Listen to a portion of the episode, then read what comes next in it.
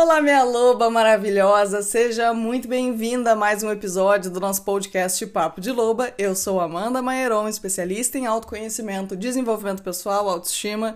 E minha loba maravilhosa, meu lobo maravilhoso, sim, estou falando também no masculino, até porque quem me trouxe essa questão por e-mail, e mexeu muito comigo foi um lobo. Inclusive, fico muito feliz de ter lobos aqui na Socateia. Eu sei que eu falo no feminino, porque a grande maioria do meu público são mulheres, mas lobos, por favor, não se sintam excluídos ou menos importantes, porque queremos sim homens de masculinidade saudável, conscientes e cada vez mais, né? Então vocês estão sempre muito bem-vindos aqui na nossa alcateia.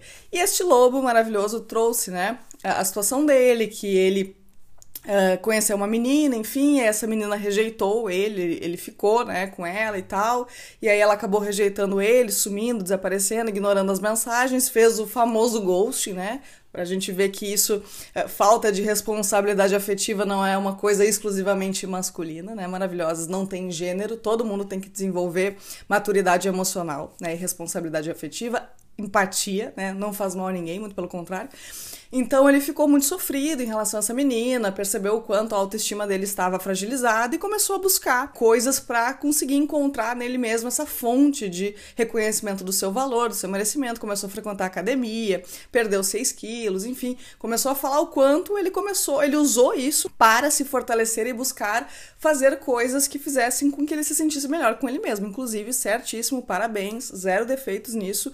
Pegou de uma situação ruim algo positivo para benefício pessoal próprio e é exatamente isso que a gente tem que fazer. É assim que a gente lida com os momentos desafiadores, com os problemas, a gente faz do limão a limonada, tá certíssimo, isso é saber viver, inclusive. Mas ele comentou que tá difícil desapegar emocionalmente dessa menina, mesmo fazendo isso, né? Volta e meia ela sombra ainda os pensamentos dele. Então esse é um assunto muito recorrente, né? Maravilhosas, desapego. Como eu desapego do coiote, como eu desapego do ex, como eu desapego da fulana, do fulano, que não me quis mais. Então vamos lá, maravilhosas, vamos falar sobre isso. Desapego.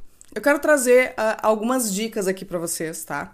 Uh, a primeira dica, na verdade não é uma dica, na verdade é um insight que eu já compartilhei com vocês em algum outro episódio desse podcast, que é o entendimento de que pessoas, elas não ficam aprisionadas em outras pessoas, né? Existe uma coisa que faz com que a gente se engate emocionalmente numa pessoa, e isso são as sensações que essa pessoa faz a gente sentir, que ela desperta na gente. Então a gente não fica apegado na pessoa, a gente fica apegado na forma como essa pessoa faz a gente se sentir com a gente mesma. Quando uma pessoa nos rejeita, quando uma pessoa fere o nosso ego, muitas vezes esse nosso apego é justamente essa confirmação e validação que o nosso ego fica buscando em relação à rejeição, né? De que se essa pessoa me rejeitou, isso significa que eu não tenho valor, isso significa que eu não mereço, que eu não sou bom bastante, e ter essa pessoa e conseguir estar com essa pessoa é como se fosse uma confirmação inconsciente de que esses pensamentos estão errados. Mas na verdade isso é um ciclo vicioso, vai fazer com que a gente fique sempre alimentando esse padrão de se sentir atraído por pessoas que nos rejeitam. Isso é muito comum em pessoas que têm feridas da rejeição, inclusive eu falo muito sobre isso no nosso episódio Atração pela Rejeição, né? Mas é importante a gente entender que nós não somos apegados às pessoas, né? Nós somos apegados às sensações que essa pessoa faz a gente sentir em relação a nós mesmos. O que, é importante a gente entender aqui? Que precisamos começar a produzir ações que causem sensação de felicidade e satisfação em nós mesmos, né? Então, como esse lobo fez, né? Buscou fazer uma academia, cuidar da autoestima dele, né? Mas o que a gente precisa entender aqui? Que não basta só a gente começar a produzir ações que nos causem sensação de contentamento, de satisfação. A gente precisa trabalhar a forma de pensar. Então, assim, a autoestima, né, o trabalho de elevação de autoestima, junto com o processo de redirecionamento de foco, de ressignificação, né, um trabalho mental, ele é importante. Então, são essas duas coisas, né? Eu preciso sim começar a fazer um movimento eh, para que as minhas ações me gerem felicidade, porque esse lugar de carência, né, de necessidade que alguém venha e supra uma sensação de que eu não sou bom bastante, supra, né, tapa esses meus buracos emocionais, tudo isso vem de uma carência e a carência sempre vai falar de um lugar de frustração. Então, quanto mais frustrada eu estou comigo, com a minha vida, com a minha realidade, mais carente eu vou ser, porque eu vou estar sempre delegando para o que está fora de mim, que sempre vai parecer muito mais atrativo. Eu não estou conseguindo me reconhecer como fonte da minha alegria, da minha felicidade, então eu vou buscar isso fora, de forma inconsciente, e eu vou estar sempre nessa necessidade em relação ao outro, né? Colocando nas mãos de outra pessoa o controle em relação à minha vida, ao, ao meu estado emocional, como eu me sinto em relação a mim mesma. Então eu preciso encontrar quais são essas necessidades, essas faltas que eu estou sentindo, essas visões que eu não estou tendo de mim, que eu estou buscando de fora para validar. E ser a minha própria fonte disso. Isso é uma coisa que eu falo muito com vocês, né? A gente precisa passar a ser a fonte de tudo que a gente precisa na nossa vida. Porque quanto mais me fortaleço de ações que contribuem para minha felicidade, para minha sensação de satisfação pessoal, menos eu preciso que isso venha de fora. E isso é o que vai me gerar controle em relação à minha própria vida vida. Então, quando eu começo, né, a ter essas atitudes de me suprir daquilo que eu tenho falta, eu começo a ficar menos carente, eu vou ficando mais preenchida de mim, e isso vai elevando a minha autoestima e a minha autoconfiança. Só que junto com isso, maravilhosos, a gente precisa ter um cuidado em relação ao nosso foco, tá? A gente tem uma tendência a se identificar muito com os nossos pensamentos, com as nossas emoções. Eu preciso que você entenda que a tua mente, ela funciona da seguinte forma, tá? Você tá o tempo todo interagindo com várias informações. Você tá nesse momento, por exemplo, num ambiente que tem é, barulhos acontecendo ao seu redor, estímulos sensoriais, né? Você está vendo várias coisas, ouvindo várias coisas, sentindo aromas diferentes. Então você tá o tempo todo interagindo com várias coisas coisas e a tua mente está captando todas essas informações de uma forma inconsciente e automática, a tua mente está buscando o significado para tudo isso que você está interagindo. É por isso que quando nós, por exemplo, vamos passar por uma situação de perigo, a gente tem uh, uma reação corporal rápida, a gente reage com o corpo antes de que a coisa verdadeiramente aconteça. Inclusive, eu estava assistindo um vídeo semana passada, um namorado pregando uma peça na namorada e ele disparou um balão, assim, uma bexiga que estava cheia de farinha e uns segundos antes da farinha cair em cima dela, ela já se encolheu um pouquinho. E isso, se a gente for olhar vários vídeos em relação a susto, em nessas pegadinhas, a gente vai perceber que o corpo tem uma reação, uh, uma reação antes da gente ver a coisa acontecendo. A pessoa aparentemente não tá vendo que aquilo tá acontecendo e ela já tá ali se esquivando. Isso acontece porque através de todas as nossas sensações, a nossa mente está captando tudo que está acontecendo ao nosso redor. E quando ela tem um estímulo de que algo vai cair em cima de mim e eu preciso, né, me proteger disso, eu vou ter uma resposta emocional e física em relação a esse estímulo. E isso está acontecendo em relação a absolutamente tudo que está acontecendo ao teu redor agora. Só que neste momento não tem nada comunicando para o teu sistema uma situação de perigo, uma situação que talvez esteja te deixando desconfortável. Então, o que está acontecendo? Sempre que eu tenho gatilhos, né? E qualquer coisa pode ser um gatilho, não só em relação a traumas. Vamos supor, tá? Eu estava com uma pessoa e essa pessoa adorava tomar vinho. E aí eu tô aqui conversando com a minha amiga e daqui a pouco ela fala de vinho. E aí o vinho, né, já me remete àquela pessoa, meu... aí vem toda aquela carga emocional, vem todos aqueles pensamentos, e aí a gente fica alimentando aquilo e sentindo e acaba se emaranhando nessas emoções. Entenda que a sua amiga ter falado do vinho foi justamente o gatilho que quando a tua mente foi buscar o significado daquela informação, encontrou lá todos os pensamentos e lembranças daquela pessoa e essas emoções foram uma resposta a esse estímulo vinho. E aí gerou emoção e a emoção gerou os pensamentos, geraram os pensamentos, né? as emoções que você sentiu. O que, que você tem que entender aqui? Para ter um controle em relação à sua resposta emocional, você precisa fazer um redirecionamento consciente de foco. Então não é ficar alimentando o pensamento, é você mudar o foco. E uma coisa que eu faço é: o que está no meu momento presente? Se não está no meu momento presente, não vale a minha energia. Aonde está o meu foco, está a minha energia.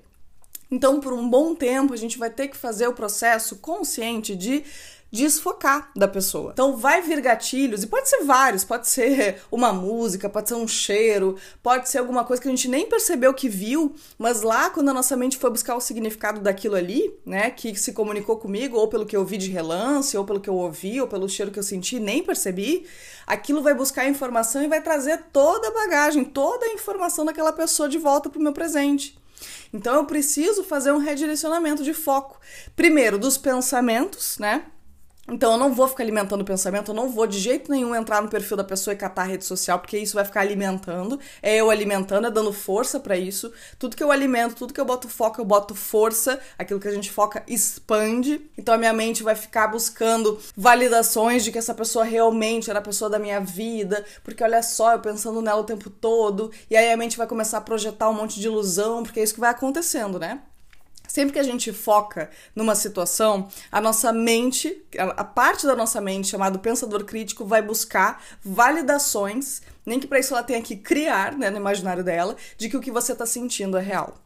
Então a gente precisa ter uh, consciência, né, que trazendo um ponto de vista neurocientífico da situação, né, do quanto é importante a gente trocar, né, o foco, de mudar o foco, de não, eu não vou ficar alimentando o pensamento dessa pessoa agora. Eu tô aqui conversando com a minha amiga e eu vou prestar atenção no que ela tá me falando. Essa pessoa não está no aqui agora porque ela não quer estar no aqui agora, porque ela não é para estar aqui. Se ela estivesse que estar na minha vida, ela estaria presente e ela não está. Então, essa pessoa não vale meu foco, não vale a minha energia. Eu não vou permitir que isso me tire do momento presente, que é onde a minha vida está acontecendo, né? O que é passado não pode controlar a minha vida. Eu preciso estar aqui no momento presente, porque é o presente que vai me libertar do passado.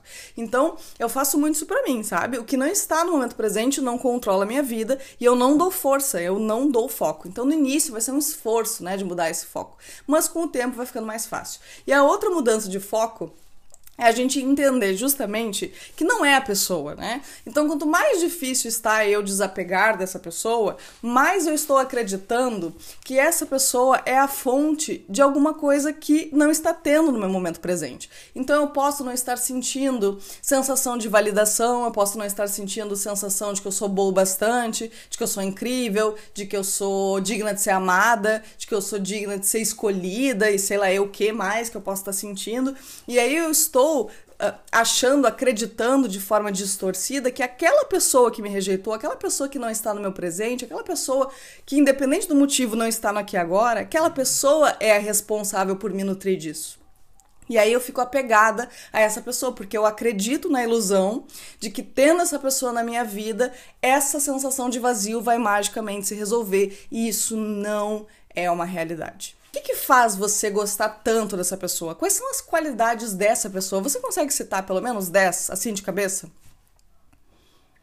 Difícil, né? Pois é. Isso prova para você que você não é apegado a essa pessoa, né? Um outro, uma outra reflexão que você pode fazer é: se você hoje pudesse se imaginar 100% realizada, com você mesma. Se você pudesse olhar no espelho e visse a mulher incrível que você sempre quis ser, né? Você já deveria se ver dessa forma, mas só para você aqui me acompanhar no raciocínio. Você já se vê como essa mulher maravilhosa, não falta nada na sua vida, você está realizada profissionalmente, pessoalmente, se sentindo uma mulher autossuficiente. E você pudesse escolher qualquer pessoa no mundo para estar com você, seria com essa pessoa que você ia escolher estar? Talvez lá no fundo você escute um não. E aí você percebe que na verdade não é a pessoa. São essas faltas que você está sentindo de frustrações em relação a você mesmo e a sua vida que você está achando que essa pessoa vai magicamente resolver. É por isso que é muito comum a gente ficar solteira, né, num relacionamento, enfim, e aí a gente tá ali com medo do novo, né? Sentindo aquela solidão, e aí fica meio carente. Eu pensava, vou voltar pro ex. E aí fica ali, ai não, mas quando eu tô com ele é tão bom, eu me sinto preenchida, eu me sinto tão bem, e aí volta. E aí os problemas se repetem, porque nesses momentos a nossa mente vai buscar a validação de que ele é o amor. Lembra, né? Aquilo que você tá focando que você está acreditando, a tua mente vai buscar argumentos para validar. Então, no momento que eu estou acreditando, não, aquela pessoa era o amor da minha vida, ela vai trazer para você lembranças de momentos, de frases, e pode ser lá do início do relacionamento, que nem era mais uma realidade, né? De que essa pessoa era incrível, era maravilhosa, e aí você vai ficar eh, alimentada por isso. E aí você vai voltar para a realidade da coisa e vai voltar a ser tudo como era. E já não era bom, né? Porque um relacionamento que terminou já não tava bom, maravilhoso. Ah, mas para Mas se ele terminou, para ele não estava bom. E se para ele não estava bom, eu sei que para você também não estava, porque ele não estava sendo atencioso com você, você já estava possivelmente super insegura, já estava sentindo que precisava pisar em ovos ou que ia perder essa pessoa e perdendo a sua paz por isso. Então, o relacionamento que terminou sendo para um ou para outro, não estava bom para ninguém. Quando não tá bom para um, não tá para o outro, maravilhosa. Isso é um fato. Então, quando você volta para a realidade, você percebe, caramba, não dá mais, sabe? Meu lugar não é aqui ou eu não estou me sentindo bem de novo. E aí aquela ilusão que eu criei de que eu ia estar muito feliz com essa pessoa, ela cai por terra. E aí o relacionamento acaba não dando certo. É claro que tem situações sim em que a gente fica, né, separado um tempo e aí a gente cresce aqui de um lado, o outro cresce do outro, acaba voltando e aí pode ser que dê certo. Acontece, tá maravilhosa. Mas o que, que você não pode fazer? Desperdiçar a tua energia se mantendo apegada na expectativa de que isso aconteça. Se for para acontecer, simplesmente vai acontecer. Mas não fique focada nisso, porque enquanto você fica focada nisso, a chance de você se manter apegada a uma pessoa que não vai voltar nunca e você perder o seu tempo, a sua autoestima, a sua saúde mental é muito grande. Né? Então você não perde nada em simplesmente desfocar e querer seguir a sua vida. Porque se essa pessoa quer aparecer no seu futuro, você vai estar tão bem com você mesma que vai ser uma escolha. Voltar ou não voltar. E é o que muito acontece, né, cara? Eu tô tão bem aqui nesse lugar que não, obrigada. Já desapeguei, vou seguir minha vida, né? Mas vai ser uma escolha sua.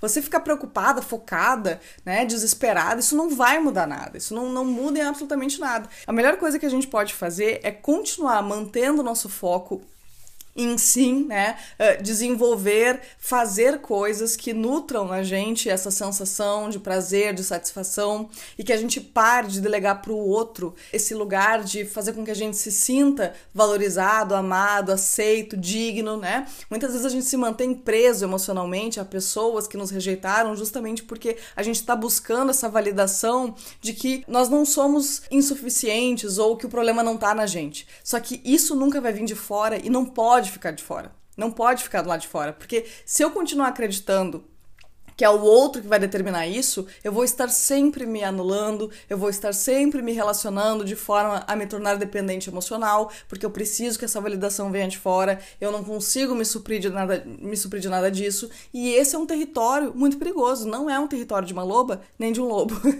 Nesse podcast tô tentando falar no masculino também, porque nada mais, né, justo, porque foi um lobo que trouxe aí a situação, tá? Então, maravilhosas. Primeira dica para desapegar, tá? Encontre o que, que está fazendo você sentir essa carência, entendendo que essa carência fala de uma frustração pessoal. Olhe para as áreas da sua vida e mapeie onde estão as suas frustrações. Né? O que, que você sente que está faltando você se proporcionar, você uh, se suprir, que você está delegando para outras pessoas, né? Encare a realidade. Qual era a realidade dessa pessoa? O que, que essa pessoa realmente te oferecia? Não no início do relacionamento, ou aquilo que você acreditou, que você projetou. Porque quando a gente está conhecendo uma pessoa, nem conhece ainda, a ideia que a gente tem dessa pessoa é simplesmente uma ilusão. A gente não conhece uma pessoa vendo ela duas, três, quatro vezes na vida. A ideia que a gente fez dessa pessoa foi da sua simples imaginação, dessa necessidade, dessa ânsia de ter as suas expectativas um, sanadas, né? Por essa frustração que você tá achando que é essa pessoa aí que vai solucionar, né? Essa pessoa veio, apareceu, acendeu uma chama e isso já trouxe para você uma sensação muito boa em relação a você mesmo, você se sentiu muito bem e você quer manter essa sensação. Então entenda que não é essa pessoa. Assim como essa pessoa fez isso, outras pessoas também vão, vão trazer essa sensação. Mas você não pode ficar refém disso. Você precisa se preencher. Claro que quando alguém nos rejeitar, quando a gente começar a gostar de uma pessoa, essa pessoa for embora, sim, maravilhosa, a gente vai sofrer. A dor, ela é inevitável, mas o sofrimento é opcional, porque o sofrimento é o apego, é o apego à pessoa que foi, é o apego ao ciclo que finalizou, é o apego a essas nossas expectativas, é o apego aos sonhos que a gente criou em relação àquela pessoa. Então a dor ela é genuína e ela tem um tempo sim para passar, né? Faz parte do processo e a dor é, é maravilhosa, a gente cresce muito com a dor. Mas o sofrimento é justamente nós alimentando essas ilusões de que isso que a gente perdeu foi a pessoa, o amor da nossa vida e não, não foi. Não foi. Então, mapeie, né? Que frustrações são essas? O que, que faltas você está acreditando que essa pessoa iria te proporcionar? O que, que essa pessoa tirou de você que você está achando que só ela pode trazer de volta? Você tem que ser a sua fonte disso. E encare a realidade. Quem era essa pessoa realmente? Quem era essa pessoa lá no final desse relacionamento? Ou o que, que essa pessoa realmente mostrou para você que ela era? Quais são as qualidades reais dela, não aquelas que você imaginou? Aquilo que ela mostrou a você. O que, que é importante para você numa pessoa, num parceiro, numa parceira? Você já parou para pensar nisso? Isso é muito importante, você ter isso muito bem definido. O que, que é importante para você de valores que essa pessoa tenha, que essa pessoa seja? Essa que você está apegada corresponde a tudo isso? Lista, bota no papel. Bota primeiro aquilo que você gostaria para ser uma pessoa digna de estar ao seu lado e dentro disso, o que que essa pessoa que você está apegada realmente corresponde e não da sua imaginação, mas da realidade dos fatos. Então, nutra atitudes e ações que tragam satisfação em relação a você mesmo. Faça coisas que te tornem orgulhoso de você, orgulhosa de você, porque isso vai elevar a tua autoestima. Temos podcast aqui com dicas práticas para elevar a autoestima. Faça isso, porque isso vai facilitar todo esse processo. Cuide o seu foco, não fique dando foco, dando força para os pensamentos. Quanto mais recente foi a situação, mais sensível a gente fica em relação aos gatilhos, né? Tudo fica muito fácil de nos lembrar da pessoa. Mas os teus pensamentos e as tuas emoções não estão definindo uma realidade. É simplesmente a informação e o significado que a tua mente encontrou lá no teu banco de dados. É, então, eu estar sentindo que essa pessoa era o amor da minha vida, eu estar sentindo que essa pessoa. Isso não é uma realidade. Estou sentindo isso porque é o significado que a minha mente colocou, mas de uma distorção. Né? E assim como eu criei, eu posso descriar. Mas cuide o foco dos seus pensamentos, não alimente os pensamentos, redirecione o foco, não fique catando rede social, pratique a distância saudável, exclua, bloqueie se necessário, seja firme. Eu sei que dá muita vontade de olhar. Se pergunte, cara, eu fazendo isso, eu só vou me machucar. Eu me amo ou eu me odeio? Porque para eu fazer uma coisa que eu sei que vai me machucar, que vai me doer, que vai me colocar em risco de me machucar e de me ferir, não, eu não vou fazer isso, porque eu estou construindo uma relação de amor comigo. Então, para construir uma relação de amor comigo, eu preciso me tratar com carinho e ser cuidadosa comigo e com a minha energia. Então, cuida o foco dos pensamentos e traz, né, ancora para a realidade dos fatos. Quem essa pessoa realmente era e o que, que realmente é importante para você que um parceiro, que um parceiro ideal seja e perceba aí a distorção que você está criando tá? Cora na realidade, cuidado com o foco e se supra daquilo que você está acreditando que vai vir de fora. Esse é o segredo do desapego. Espero que tenha te ajudado, maravilhoso que mandou a pergunta e para todas as maravilhosas e maravilhosos que estão ouvindo esse podcast e precisando desapegar. Uma coisa que eu gosto sempre de lembrar também é de todos os outros momentos em que eu achei que eu não ia superar nunca, que eu não ia sobreviver e que hoje eu nem lembro que essa pessoa existe. Eu tenho certeza que você, se olhar para o seu passado, vai encontrar um ou vários exemplos assim. E caso você seja uma pessoa que esteja vivendo vivendo o seu primeiro amor, escute aqui a voz da sabedoria de uma pessoa de 30 anos de jornada que teve muitos amores. Essa sensação sempre acontece e ela sempre é mentirosa. um beijo no coração de vocês maravilhosos e até o nosso próximo episódio.